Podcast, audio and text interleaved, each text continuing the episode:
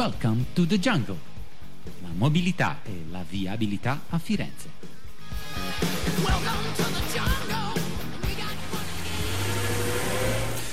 Andiamo al nostro appuntamento settimanale sulla viabilità e le infrastrutture, i temi legati al traffico con l'assessore comunale Stefano Giorgetti. Buongiorno.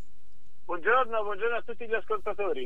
Assessore, iniziamo questa nostra puntata con un tema eh, che eh, ci ha occupato nelle, nei giorni scorsi, i problemi legati ai lavori in autostrada perché eh, ci sono eh, ulteriori novità. Sappiamo delle difficoltà legate alla circolazione per i lavori che sono in corso al mh, mm, casello di Firenze in Pruneta e quindi eh, diciamo al percorso tortuoso eh, che eh, gli automobilisti sono costretti a fare se si muovono eh, sul, mm, sulla circonvallazione autostradale intorno a Firenze, però ci sono ulteriori novità che arrivano da autostrade, ci sono nuovi lavori in, in vista la chiusura eh, del tratto autostradale eh, tra eh, Barberino e Calenzano per due notti, eh, questa notte e quella successiva.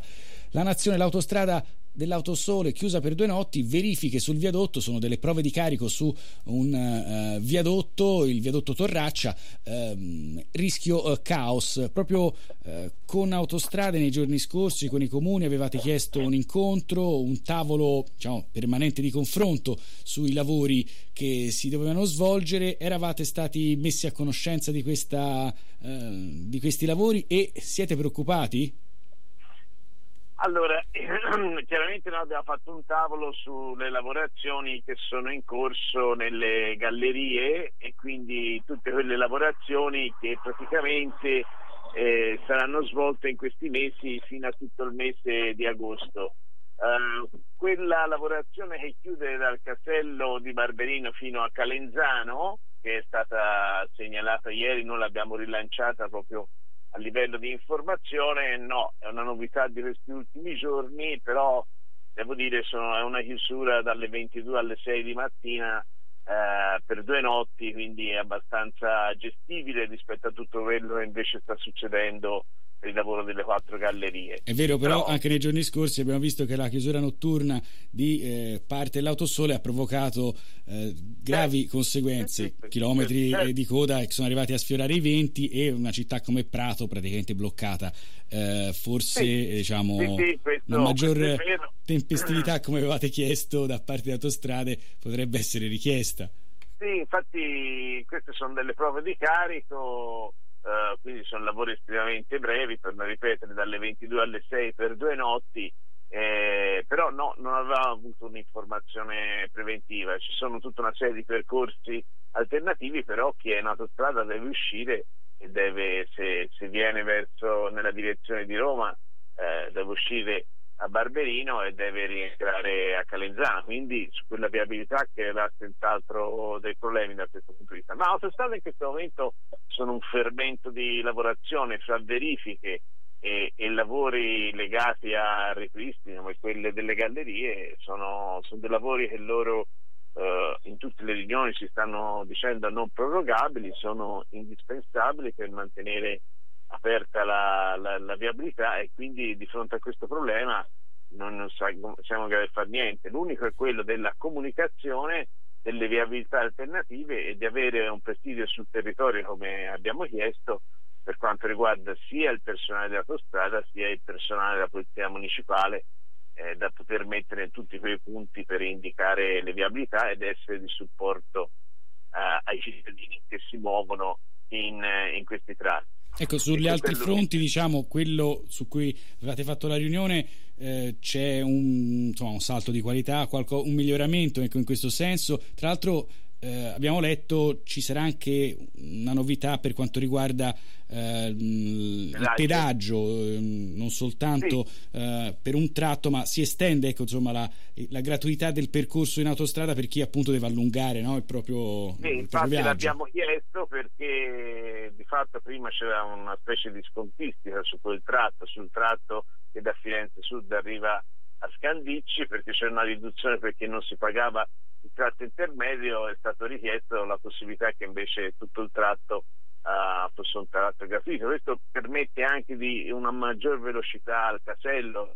uh, da questo punto di vista. Quindi anche questa è una delle cose, una delle cose che abbiamo chiesto. Poi è chiaro che eh, tutto si sta un po' stabilizzando in questo momento per quanto riguarda la viabilità. Noi abbiamo uh, delle zone di Firenze chiaramente in sofferenza in certi orari, però il fatto si stia leggermente stabilizzando e eh, andando verso diciamo, l'agosto, cioè dire eh, un luglio in cui già si vede un po' di riduzione della, de, de, del traffico in città, questo penso eh, ci aiuti da questo punto di vista. Poi torno a ripetere, l'aspetto fondamentale è continuare la comunicazione e presidiare il territorio, soprattutto per quanto riguarda Firenze sul Marco Polo e quindi Firenze sul eh, veniamo, Assessore, a tormentati lavori su Viale Lavagnini, eh, tormentati nel senso che eh, le lavorazioni dovevano durare probabilmente molto meno dei vostri iniziali piani, in quelli di Publiacqua, eh, ci sono dei, eh, dei ritardi, l'ultimo eh, diciamo è stato il ritardo nella attesa eh, liberazione del, dell'incrocio eh, su via Poliziano, dovevano finire le lavorazioni, ma ci sono stati dei problemi. Ci vuole spiegare almeno così chi si muove in quella zona magari trova ancora eh, qualche, eh, qualche problema, capisce perché. Sì, qui sull'intersezione via Poliziano, che a differenza di Nome Decimo non è mai stata chiusa, è rimasta sempre una eh, corsia. Nelle lavorazioni hanno dovuto fare delle, delle modifiche, quindi si sono protratte di un giorno, ma non è quindi è solo il disagio di 24 ore in questo senso si sì, può... Sì, più che altro un giorno, sì sì. No, noi ora, stamani mattina ci sarà un coordinamento nuovamente, anche se io sono impegnato in altre riunioni, perché la prospettiva è il completamento dei lavori, le lavorazioni più impattanti per poterle fare nel mese di agosto, quindi capire ancora quanto c'è da lavorare e come insomma, può essere eh, la lavorazione stessa organizzata. Ecco. Secondo Comunque... quanto racconta Publiacqua, quanto ancora questi lavori diciamo, di, legati alla tubazione eh, vanno, andranno avanti?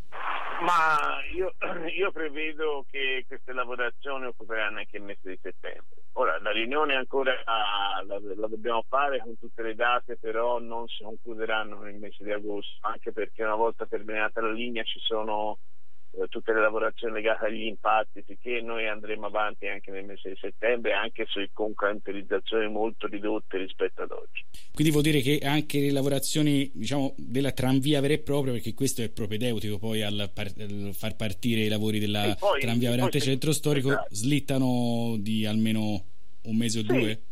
Sì, sì, questo sì, ma comunque noi siamo nella fase in cui si sta concludendo tutto per partire anche nei lavori della tranvia e quindi va bene, non è che ci siano particolari problemi, anche perché queste lavorazioni che adesso vengono fatte sono delle lavorazioni che comunque vanno a agevolare le successive della tranvia perché avendo già spostato il sottoservizio non c'è da intervenire sul, su, su Viale Lavagnini e su Libertà relativamente ai sottoservizi quelli più importanti di, di Publiacqua, quindi ci saranno quelli di distribuzione, ma questo era il più importante e ha già risolto un grande problema. Eh, un'ultima domanda, Assessore, sono, c'erano arrivate in questi giorni delle segnalazioni da parte di ciclisti dopo eh, un fatto di cronaca, l'investimento eh, di una persona in via Senese che poi ha, insomma, è stato un investimento mortale, eh, quindi relativo sia alla sicurezza di quel tratto di strada, eh, l'inizio di via Senese sostanzialmente verso, uh, verso San sia più in generale della um, sicurezza ciclistica. Tra l'altro uh, oggi leggiamo dalle pagine della Nazione che purtroppo è deceduto anche lo scooterista che aveva investito il, il ciclista.